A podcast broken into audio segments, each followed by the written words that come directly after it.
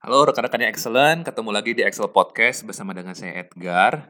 Dan kali ini, di podcast kita kali ini, saya ingin bahas mengenai salah satu uh, topik yang kemarin ini sempat saya bahas di IG saya. Kemarin ini saya sempat uh, bertanya, apa sih yang menjadi kesulitan atau kendala apa yang dihadapi oleh para pemimpin organisasi. Dan kemarin ini saya sempat mendapatkan jawaban adalah kesulitan untuk memberikan arahan kepada tim. Ya, jadi ini salah satu hal yang saya lihat cukup banyak juga dialami oleh para pemimpin dalam memimpin timnya, di mana sulit untuk memberikan arahan sehingga mereka benar-benar mengikuti arahan kita. Dan kalau itu juga masalah yang Anda hadapi, maka podcast kita kali ini adalah untuk Anda. Organizational health is essential for a company. It determines how fast a company can adapt to challenges and win over it.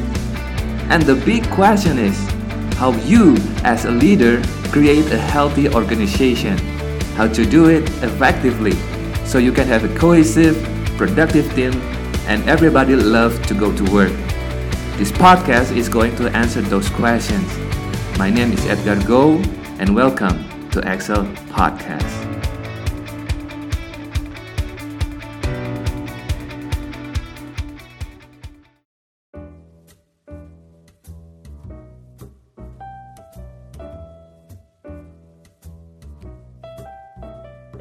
Oke. Pertama, bicara mengenai tim Anda yang susah untuk diberikan arahan, maka ada beberapa yang perlu kita perhatikan. Ada tiga hal yang menurut saya perlu kita perhatikan. Nah, yang pertama adalah mungkin mereka memang bukan orang yang tepat untuk organisasi Anda. Mungkin kita pernah dengar istilah the right man on the right place. Kedengarannya mudah, tapi sebenarnya ini bukan suatu hal yang mudah untuk benar-benar dipraktekkan. Karena to be honest, godaannya besar sekali saat kita mendapatkan orang yang kita lihat secara kompetensi tinggi. Ya, kalau ada orang seperti ini uh, ingin masuk ke dalam tim kita, nah kita sebagai pemimpin punya sebuah godaan yang sangat besar untuk bisa apa ya memasukkan mereka ke dalam tim kita. Kenapa? Karena kita sudah membayangkan bagaimana kompetensi yang mereka miliki itu bisa membantu kita uh, kita melihat, kita membayangkan mereka bisa berkontribusi untuk kemajuan organisasi Anda. Nah, tapi kalau kita lihat dari kacamata jangka panjang, biasanya yang terjadi adalah sebaliknya. Kita pikir orang dengan kompetensi tinggi bisa memberikan kontribusi yang baik, kontribusi yang besar, tetapi yang terjadi justru lebih apa ya, lebih menurunkan, lebih uh, menghambat untuk kita bisa benar-benar mencapai goal kita yang besar gitu.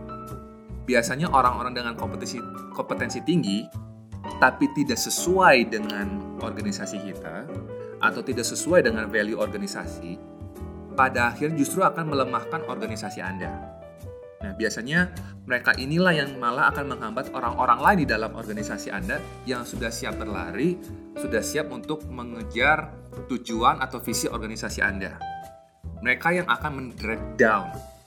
So, ini yang makanya perlu diperhatikan dulu. Kalau Anda mulai menemukan orang-orang yang susah diberikan arahan, maka kita perlu cross-check dulu. Apakah orang-orang yang susah diberikan arahan ini memang benar-benar orang yang tepat untuk ada di organisasi Anda?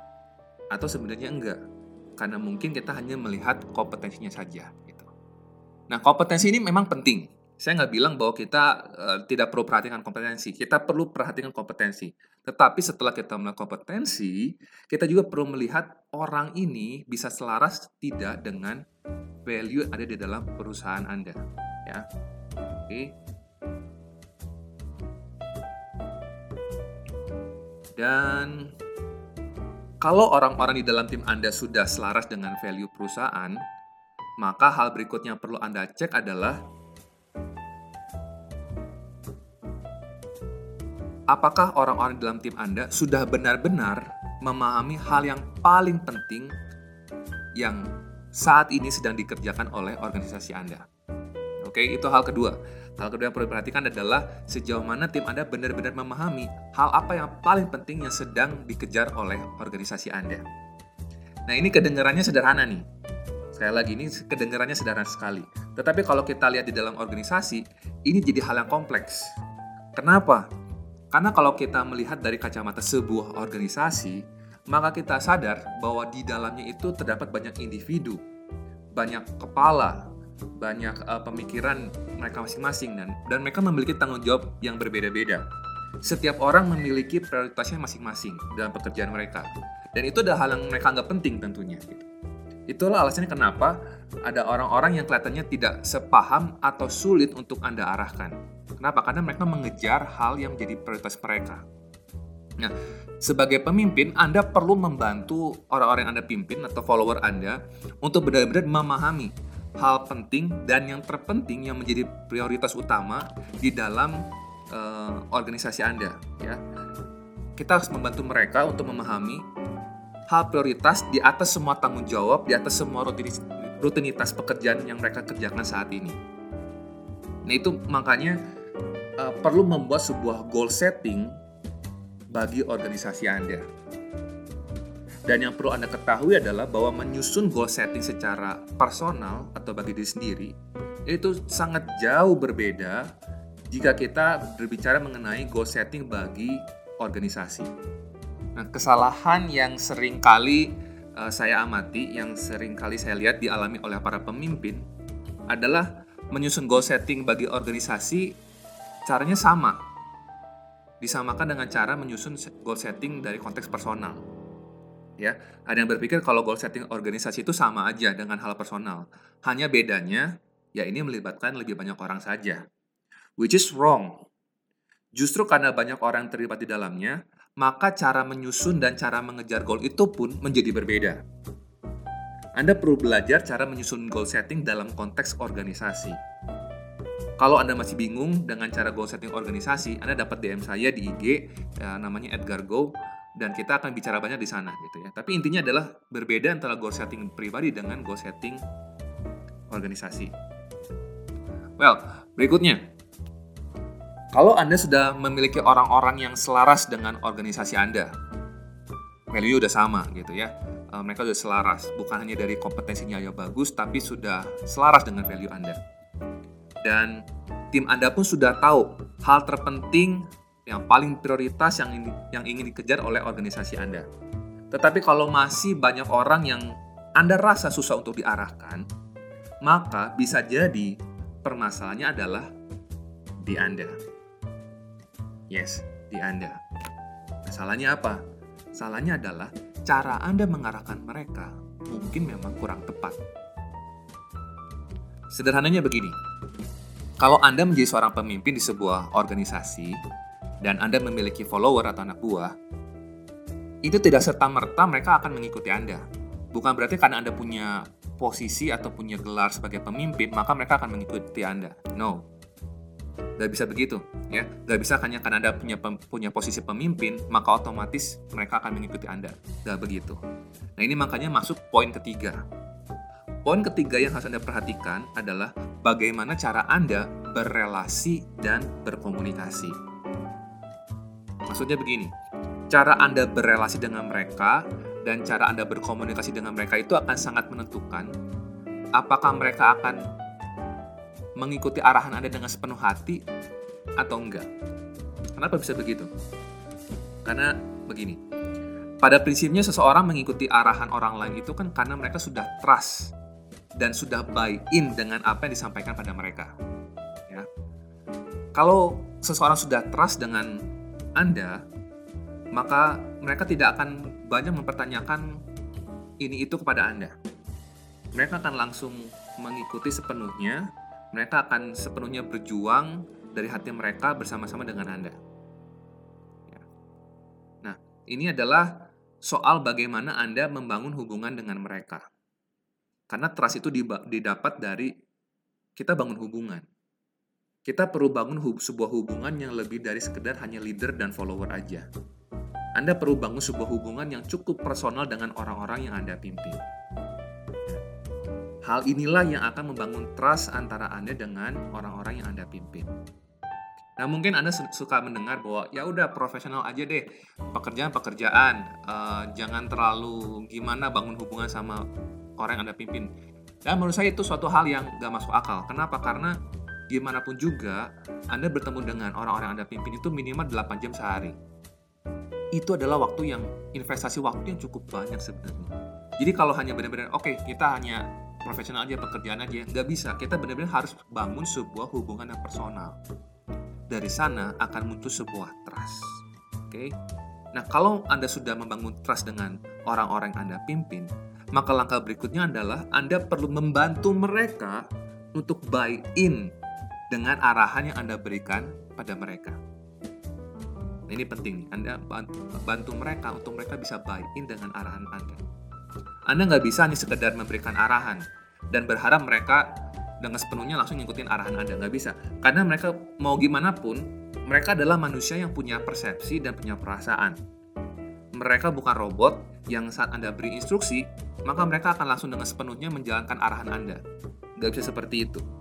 Anda perlu bantu follower Anda untuk bisa buy-in dengan setiap arahan, dengan setiap ide Anda. Oleh karena itu, makanya Anda sebagai pemimpin perlu punya kemampuan untuk komunikasi yang persuasif. Ya, hal persuasif ini penting. Kenapa? Ada pemimpin yang berpikir, ah asal mereka sudah menyampaikan ide atau menyampaikan arahan mereka, pasti diikutin deh nggak nggak seperti itu meskipun sekalipun anda sudah membangun trust uh, dengan orang-orang yang anda pimpin dalam banyak kasus itu nggak cukup ya.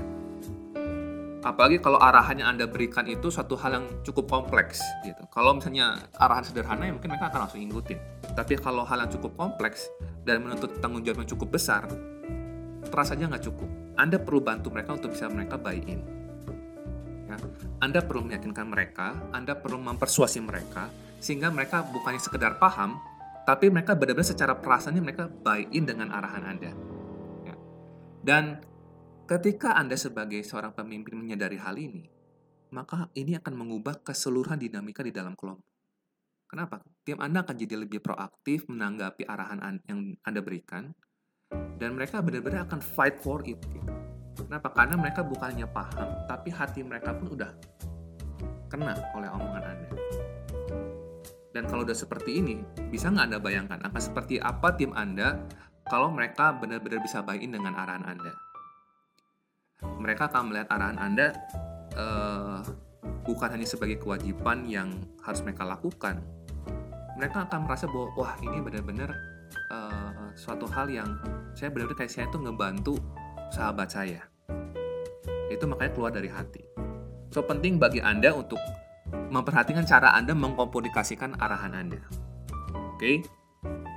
Jadi kalau saya recap gitu ya teman-teman, itu tiga hal yang perlu Anda perhatikan kalau Anda merasakan susah untuk uh, memberikan arahan kepada tim Anda untuk mereka benar-benar ngikutin arahan Anda. Pertama, Anda cek dulu, apakah memang orang itu adalah orang yang tepat untuk organisasi Anda. Secara value mereka uh, selaras enggak. Kedua, apakah orang itu sudah benar-benar jelas dengan hal yang paling penting, yang terpenting, yang menjadi prioritas di dalam organisasi Anda saat ini. Dan yang ketiga adalah Anda perlu membangun trust dan membuat mereka buy-in dengan arahan Anda.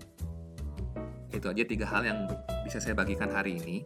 Dan kalau Anda ingin tahu lebih jauh tentang cara membuat tim Anda trust dan buy-in dengan arahan Anda, Anda dapat join di workshop Persuasive Communication Skill di sana akan Anda akan belajar cara dan pola-pola komunikasi yang dipakai oleh para pemimpin-pemimpin besar seperti Barack Obama, Steve Jobs, Oprah Winfrey dan yang lainnya lah pemimpin hebat lainnya gitu ya.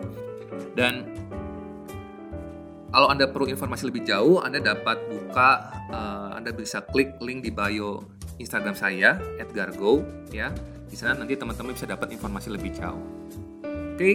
so sampai di sini dulu podcast kita kali ini. Selamat berkarya untuk semua pemimpin-pemimpin yang excellence dan sampai berjumpa di podcast kita yang berikutnya.